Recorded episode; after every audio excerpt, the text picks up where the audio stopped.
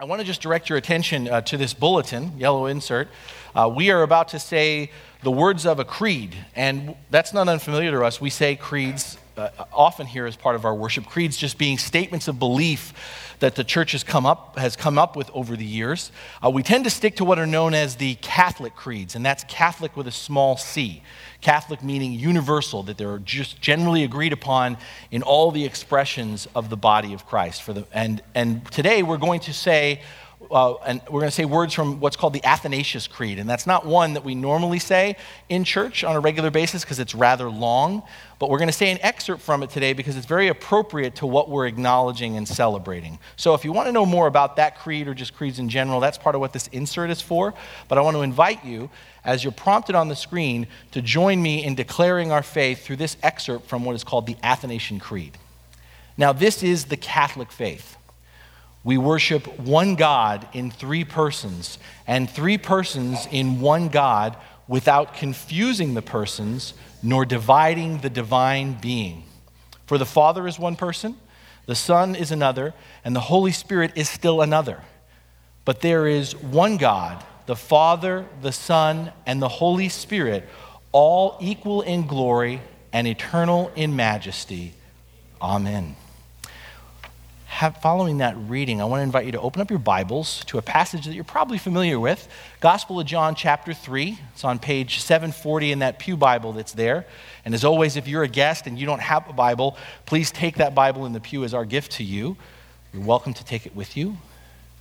And as you turn to John chapter 3, as I say, this early on in John's Gospel is a passage many of us have heard before, but I invite us to be open to hearing it perhaps in a different way in the context of where we're going to be going this morning in terms of the message. So, John chapter 3, starting in verse 1. Now, there was a man of the Pharisees named Nicodemus, a member of the Jewish ruling council. He came to Jesus at night and said, Rabbi, we know you are a teacher who has come from God. For no one could perform the miraculous signs you are doing if God were not with him.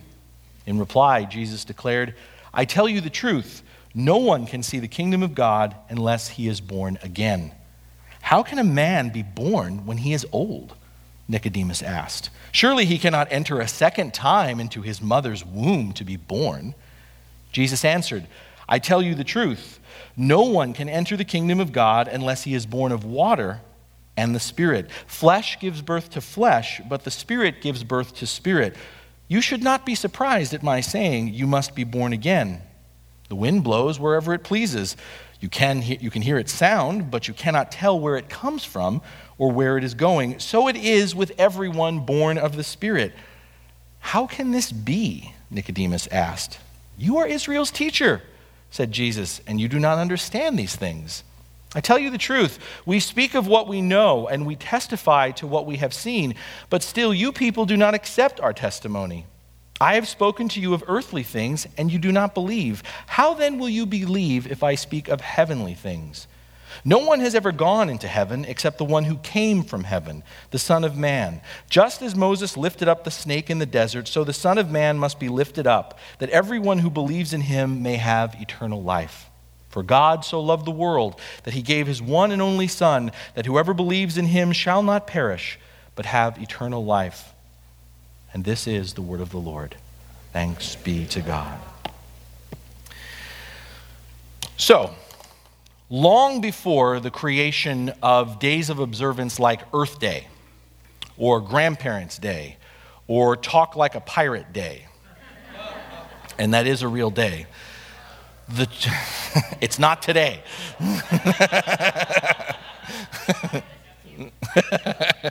the church, the church, long before that, the church had a custom of designating particular Sundays intended for remembering specific historic events in the life of Christ. And they were, they were set aside for deeper reflection upon key elements of the gospel story. Easter Sunday, for example. Easter Sunday, which remembers the resurrection of Jesus. Pentecost Sunday, which we celebrated last week, recalls when the person of the Holy Spirit came and gave birth to the body of Christ, the church. But today is the only Sunday in the year referencing a word that does not occur in the Bible It's the only Sunday in the year dedicated to a doctrine and understanding of the Bible formally put into words almost 200 years after the cross, the resurrection, Pentecost. The word, the doctrine, if you will, of the day is the Trinity. Today is Trinity Sunday. Trinity from the Latin word trinitas, tri meaning three, unity meaning one, tri unity, Trinity. Talking about the Trinity is a way of acknowledging how the Bible, specifically the New Testament, though there are impulses in the Old, talking about the Trinity is a way of acknowledging how the Bible describes God. The Bible clearly speaks of God the Father, God the Son, and God the Holy Spirit. But the Bible also emphasizes that there is only one God. Now, if we do the math, we begin to see the tension in the Trinity. God the Father, God the Son, and God the Holy Spirit. That's God plus God plus God. I was never a math whiz, but one plus one plus one seems to add up to three to me. And yet, in the creeds of our faith, like the Apostles' Creed, the Nicene Creed, or the Athanasian Creed, in the creeds of our faith, we recite and we affirm that we believe in one God. And then we go on to talk about the Father, the Son, and the Holy Spirit. In the new math of the Christian faith, 1 plus 1 plus 1 equals 1. One God. In other words, as Trinity, God is three persons who have the same essence of deity. So, and again, I'm not a math whiz, but it would seem to me the real biblical equation is actually 1 times 1 times 1 equals 1. The Trinity is God, Father, Son, and Holy Spirit, undivided and indivisible. Three in one and one in three. It's not quite the three musketeers, and so we tend to struggle with the understanding of the complexity of how it all works. And that's where I want to start this morning. I want to begin about talking about sort of the elephant in the room, the challenge of embracing the Trinity. God the Father coming to us in the flesh in Jesus Christ, Jesus dying on the cross and being raised from the dead, the Holy Spirit coming to fill us and empower us. The meaning and messages of Christmas, Easter, and Pentecost, we as Christians can accept by faith with some comprehension, right? But God is Father, Son, and Holy Spirit, three persons, but one God. That's a message, even with faith, we can and do have a hard time wrapping our heads around. I mean, I, I, think concepts like the Trinity can make us feel a lot like Nicodemus in our text today, which is part of why I pulled this text for us. It can make us feel a lot like Nicodemus. Nicodemus, if you caught this, was a learned and earnest man. He was a respected and educated leader in the faith. And yet, as an authority on the ways of Israel, Nicodemus sensed, for all his wisdom, Jesus had something he was missing. But you'll notice in this passage, Nicodemus struggles to receive the truth Jesus offers him because it didn't fit into the framework with which he was familiar. It didn't fit into the framework with which he was familiar, not only as a teacher of Israel, but also as a human being. Did you catch that? When Nicodemus says, Well, how can someone be born when they are old? What Nicodemus knows, what he's able to comprehend, is good, but it's not enough. And in talking first of the Spirit and then of the Father and the Son, Jesus tells Nicodemus not to give up, but to press more deeply into the things of heaven, the mystery of faith, the full reality of God. And what I want to encourage us today is to see ourselves like Nicodemus, being encouraged to press in. Because the concept of the Trinity, like the notion of being born again, what it does is it forces us to break down the neat little boxes we try to confine God into. It breaks down those boxes, even as concepts like the Trinity open us up to a greater and more profound understanding of the truth of God's character and working in the world. Now, in saying all this, still, some of us might be tempted to say, you know, this is all well and good, but I, I just opt for a simple faith. You know, I just believe in Jesus Christ, and that's enough for me. I have a personal relationship with Jesus Christ, and I don't, honestly, I don't have much time for metaphysics. I don't have time for the dogma of the church. I don't need doctrines. But, beloved, that's the point of days like today. Days like today, like Trinity Sunday, are intended in part to remind us doctrine isn't a bad word. Doctrine is a necessary part of our faith. After all, we can believe lots of things about Jesus, but that doesn't mean everything we believe about Jesus is true. We can all have a personal relationship with Jesus, and I'm not belittling that by any means. But just because we have a personal relationship with Jesus doesn't mean the relationship we have is a good and healthy one. know if you ever stopped to think about this, and this might, I might lose you for the rest of the sermon with what I'm about to say. If so, go get it on disc or download it. This ever occurred to you? But the devil has a personal relationship with Jesus Christ. The devil, devil has a personal relationship with Jesus Christ. Devil knows who Jesus is, interacts with him, he's not unknown. And yet none of us would say, well, you know, I want to model my relationship with Jesus after that. The point that I'm teasing out here is that it's good that we have beliefs and it's good that we have a relationship, but like the skeleton within a body holds the body together and allows that body to stand up and move forward with purpose, doctrine holds together the different parts of what we believe so that what we believe is consistent, integrated, and frames a larger whole that enables us to move forward as one body in Christ. And that's why that we have creeds. That's why the church took such pains to try to say, what's the skeleton? What's the framework that holds together all that we believe? And in the midst of controversy, that's where it continued to get revised. And still today, when we have divisions, they can be divisions, but and they're fine as long as it does it affect the framework, the skeleton, if you will, of the gospel, of the body of Christ. The Trinity has been deemed long, long ago as being essential to our framework. Martin Luther once remarked, once warned, in fact, to try and explain the Trinity is to risk our sanity. But Martin Luther also said to deny the Trinity is to risk our salvation. And that's a word we need to hear. The Trinity is essential to our faith as followers of Christ. We cannot, beloved, fully appreciate the character of God, the significance of Christ, the gift of salvation, the promise of eternity without wrestling with the reality of God as Father, Son, and Holy Spirit. Now, again, there still may be pushback. There may be some of us who say, well, oh, I'm sorry, the Trinity is just a later invention of Greek philosophy.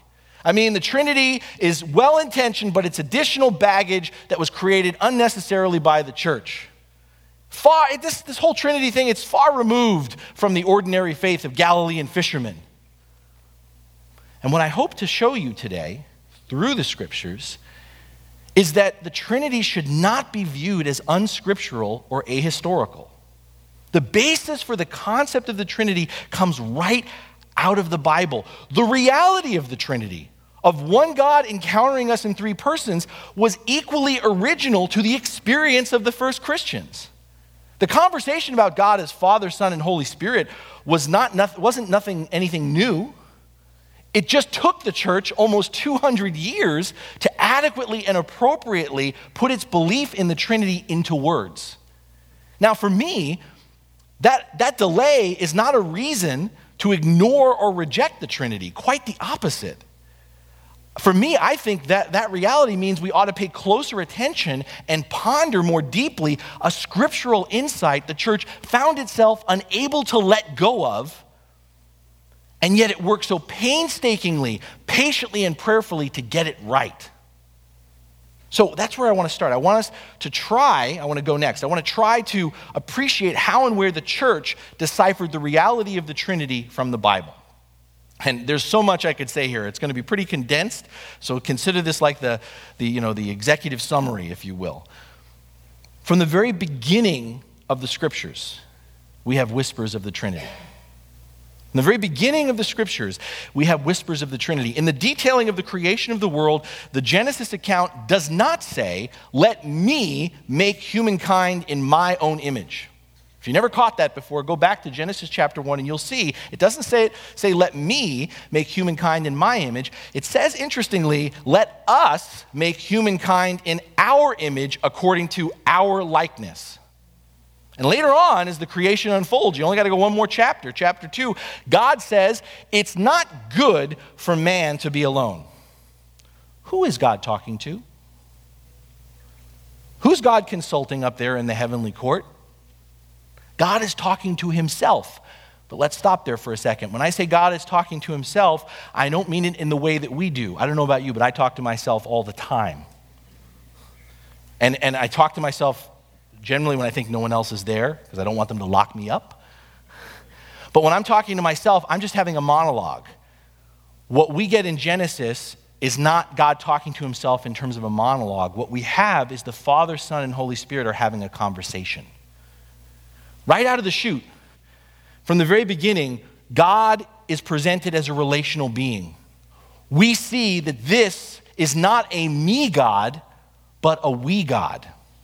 At the very beginning, we get a glimpse of God as community. We learn the essence of God is an eternal relationship. And this is hugely significant just in and of itself. The Trinity means this universe is not the product of some abstract, morally indifferent, higher power like the Force in Star Wars.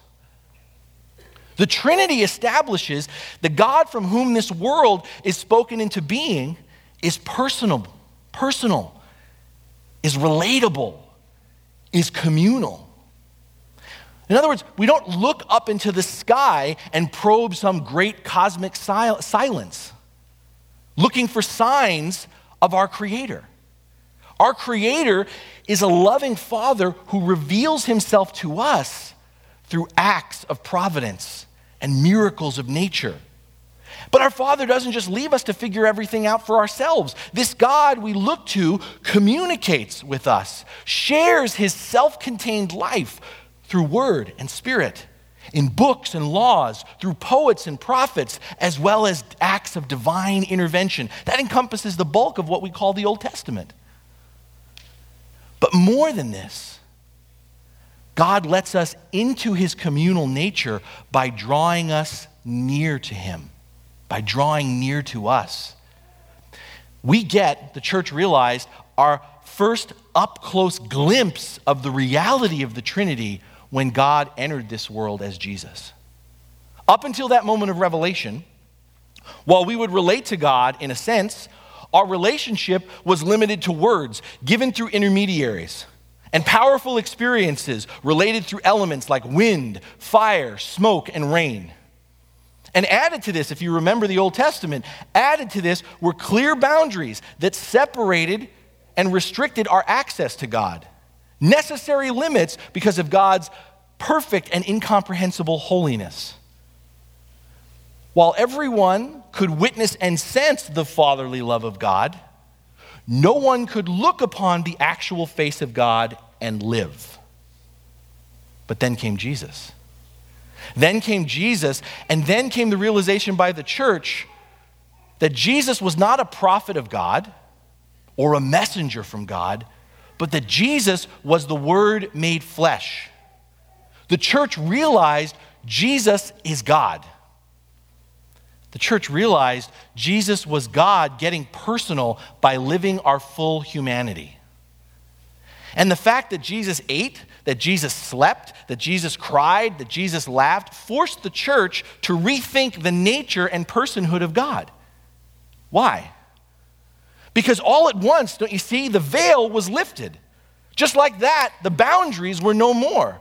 Suddenly, we could look into the eyes of our Creator. Where once we could not live in the presence of God without de- death resulting, God was now present facing and taking death upon himself so we could live.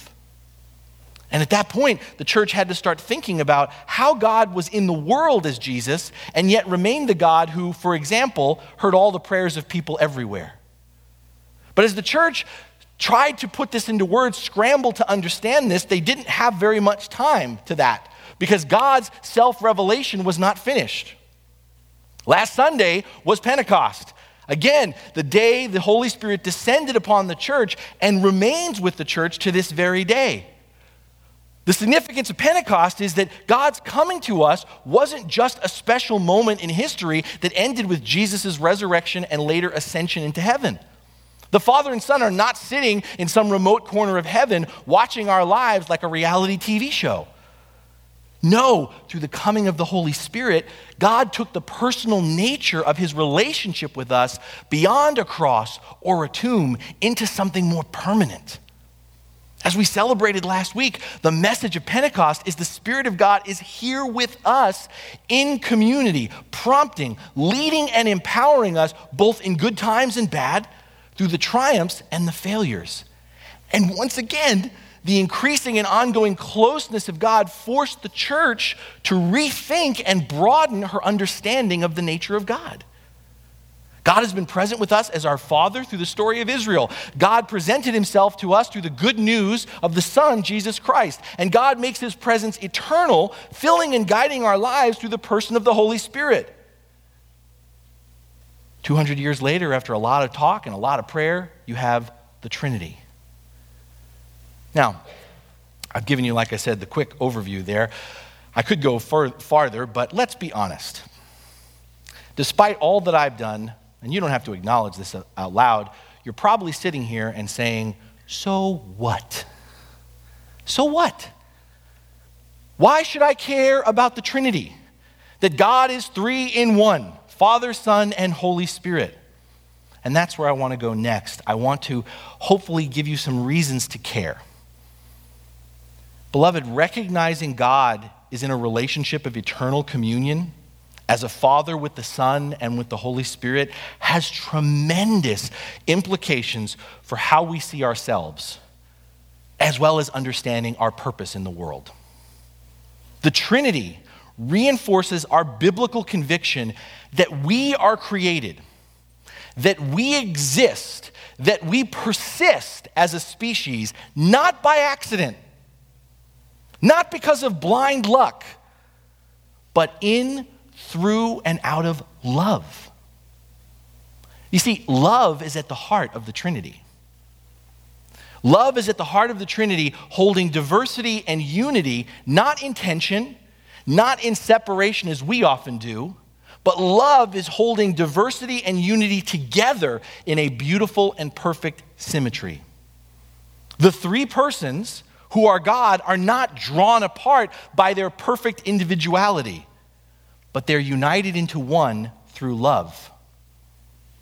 And let's take this a step further. Don't know if you've ever thought about this. Such perfect, and these words matter, such perfect, complete, wondrous love could remain self contained. Why change when you have a good thing? Why open up? Allow for that anything other than the good thing that you have. Existing in eternal communion, God as Trinity, beloved, is not lonely. God as Trinity break, bucks the trend because God in Trinity, three is not a crowd. And yet, the love between the three persons of one God, this intimate, reciprocal, and perfect love, is a love which He graciously extends to you and to me. In other words, God, who is by nature relational, yearns to be in relationship with you and with me. He's not in relationship because he has to. He's not in relationship because, well, he got bored. He's not in relationship because of some cosmic mishap. He chooses to be in relationship with us. This God who is by very nature loving, loves us out of that nature, that relationship. Bear with me on this. As the Father loves Jesus, as Jesus loves the Father, as the Spirit loves Jesus, as Jesus loves the Spirit, as the Father loves the Spirit, as the Spirit loves the Father, God loves you and me. Just as absolutely, just as purely, just as unconditionally. Beloved, the Trinity is not a cold concept or stale doctrine. At its core, the Trinity affirms one of our most basic human needs to be loved, to be chosen, God chooses us, God loves us. The Trinity is the story of the way that God loves us. The Trinity is the gospel, the good news of God so loving the world that he offers nothing other than God's very self. The Father giving his one and only Son, sending his Holy Spirit so that whoever believes in him will not perish but have eternal life. Now, I want to, once again, I, I did this last week, once again, confess my own wrestling in the midst of this. I, can understand for some of us not just the difficulty of getting our, hand, our minds around this, but also maybe even re- wrestling with caring about it. As I have grown up in my relationship with God, I've come to appreciate the importance, the significance of the Trinity. But it wasn't always that way. I, as you know, I was raised as a Catholic, and in the Lutheran Church, this is also a practice. In the Catholic Church, I learned in the name of the Father, Son, and Holy Spirit. I learned to make the sign of the cross on my body. And I accepted the Trinity on faith. But I'm going to be honest with you, I accepted it without much of a second thought. I didn't really know how to interact with a triune God. You know, I don't know if any of you can relate. I didn't know how to interact with a triune God. I, I, I don't know, maybe this is your experience. I tended, I found, in, to shift my focus between the Father, the Son, and the Holy Spirit, depending on who I thought was in a better mood. And, and, and, as I grew up in the church, I tended to find that the different churches that I went to, even when I went beyond Catholicism, I found sort of a similar trend, trend for the most part in the church. Not always, but I tended to find you could tell a lot about a church based upon who they focused on. You'd go into some churches and it's Father God, Father God, Father God, Father God. In other churches, Jesus, Jesus, Jesus, Jesus. In other churches, Spirit, Spirit, Spirit, Spirit. But very rarely did I hear uh, churches holding the three together, other than maybe in some of the trappings that the church long ago left to us. And so I figured, well, that's just kind of how it is, you know? I mean, well, there's three persons and you pick which one you want to be BFFs with, and there it is. That's li- I mean, it's literally how I approached it. I didn't understand how to engage all three at the same time. And then, this was a while back, I, because it, it just, just stayed with me. I couldn't let it go. And if you know me, that's a common problem I have. I started to think about the Trinity in terms of 3D. There's something fundamental about the, wor- the way in which the world is put together. You and I live in a three dimensional world. All physical objects have a certain height, a certain width, and a certain depth.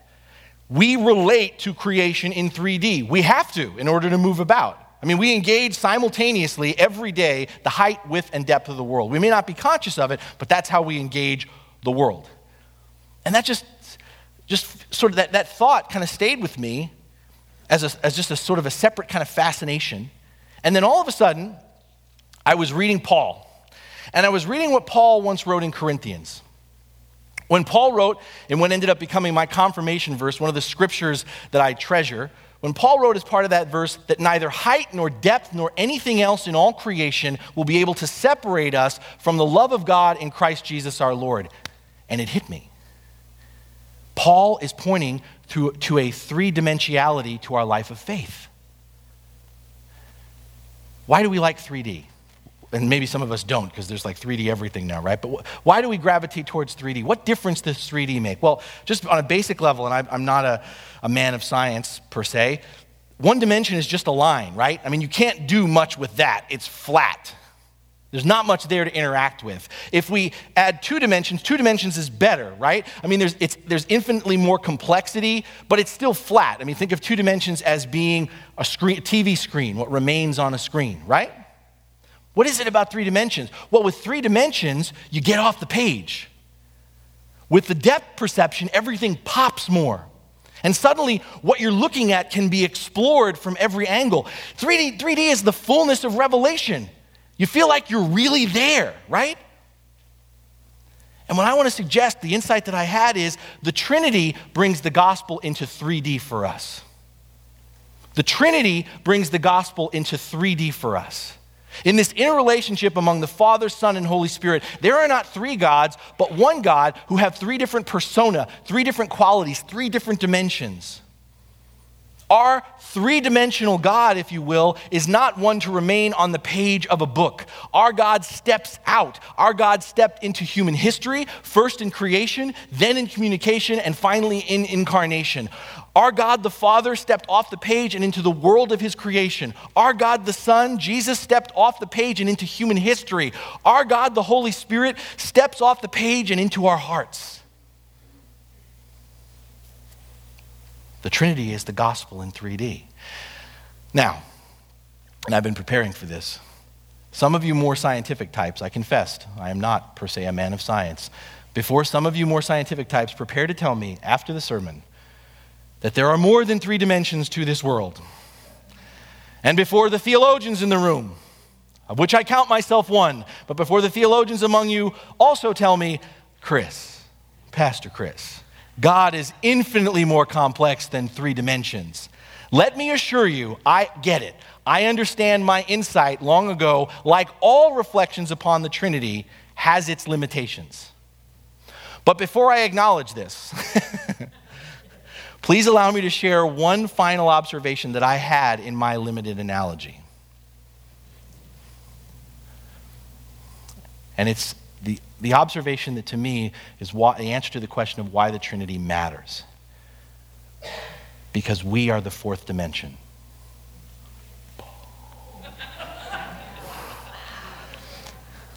Go with me here.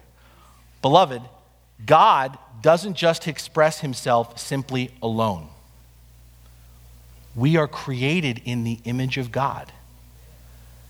God expresses God's self in collaboration with humanity.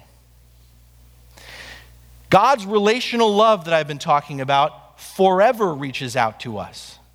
Let this tilt your thinking. God's relational love forever reaches out to us, reaches into our lives. It's not a one time deposit, it's continually reaching out to us. The God who is by nature community embraces us through our communities of faith, empowering us to be the fourth dimension of his presence in our relationships with one another and the world.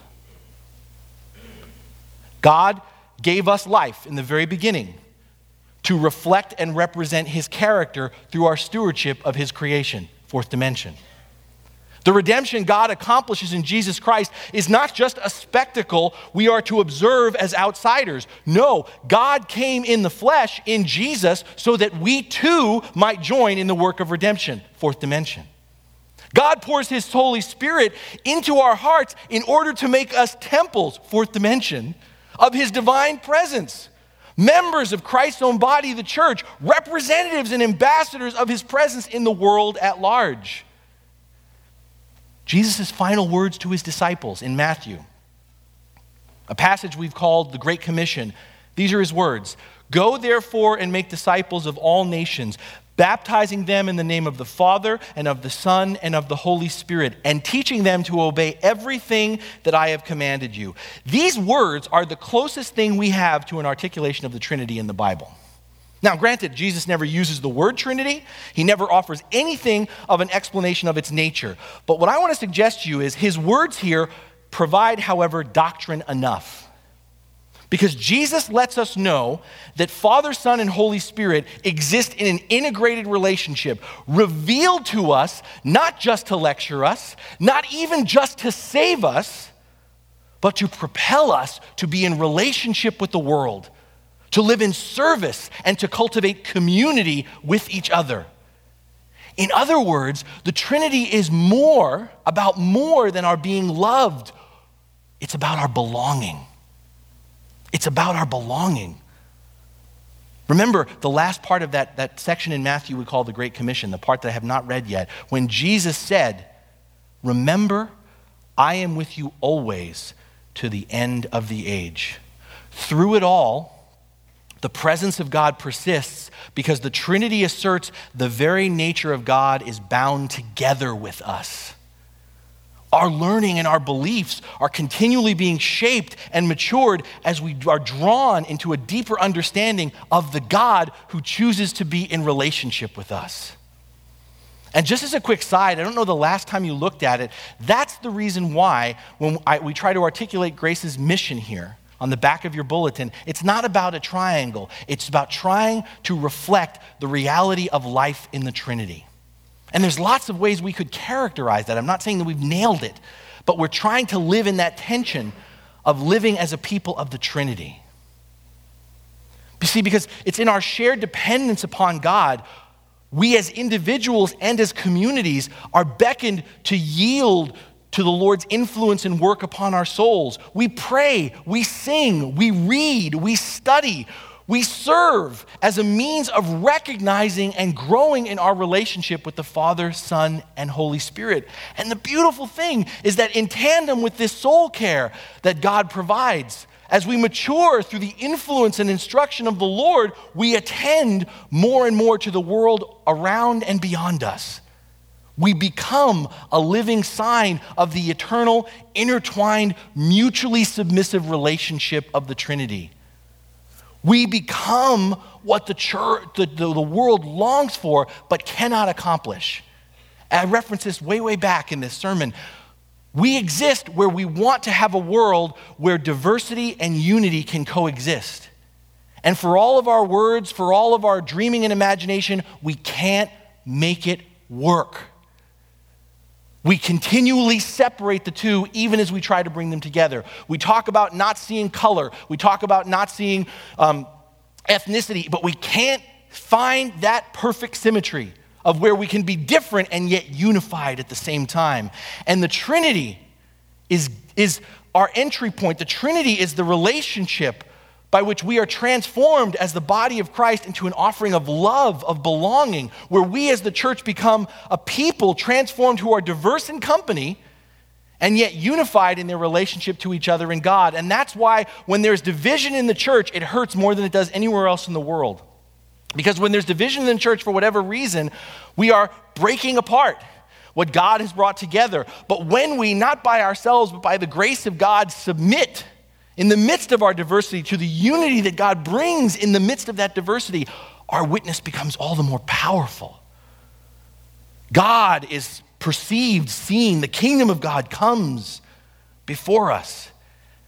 And what does that look like? It looks like the body of Christ, not individual people. It looks like the Father, Son, and Holy Spirit revealing themselves, God revealing Himself through people who are able to enter into the situations that seem to divide us, and yet in the midst of those divisions, to point to a common unity.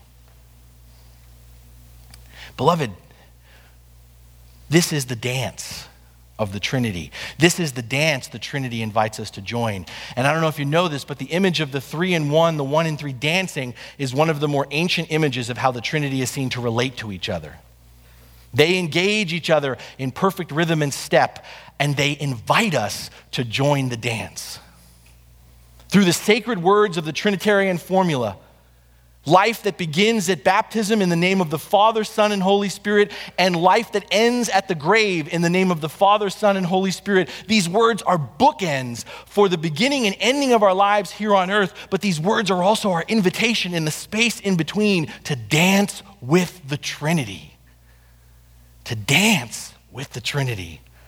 And as our love for God grows, so then does our love for God's people. As we interact with one another, we grow in our understanding of God and we become the fourth dimension of God's presence in this world. And again, I'm not a math person, but if you do the math now, 3 plus 1 equals 4.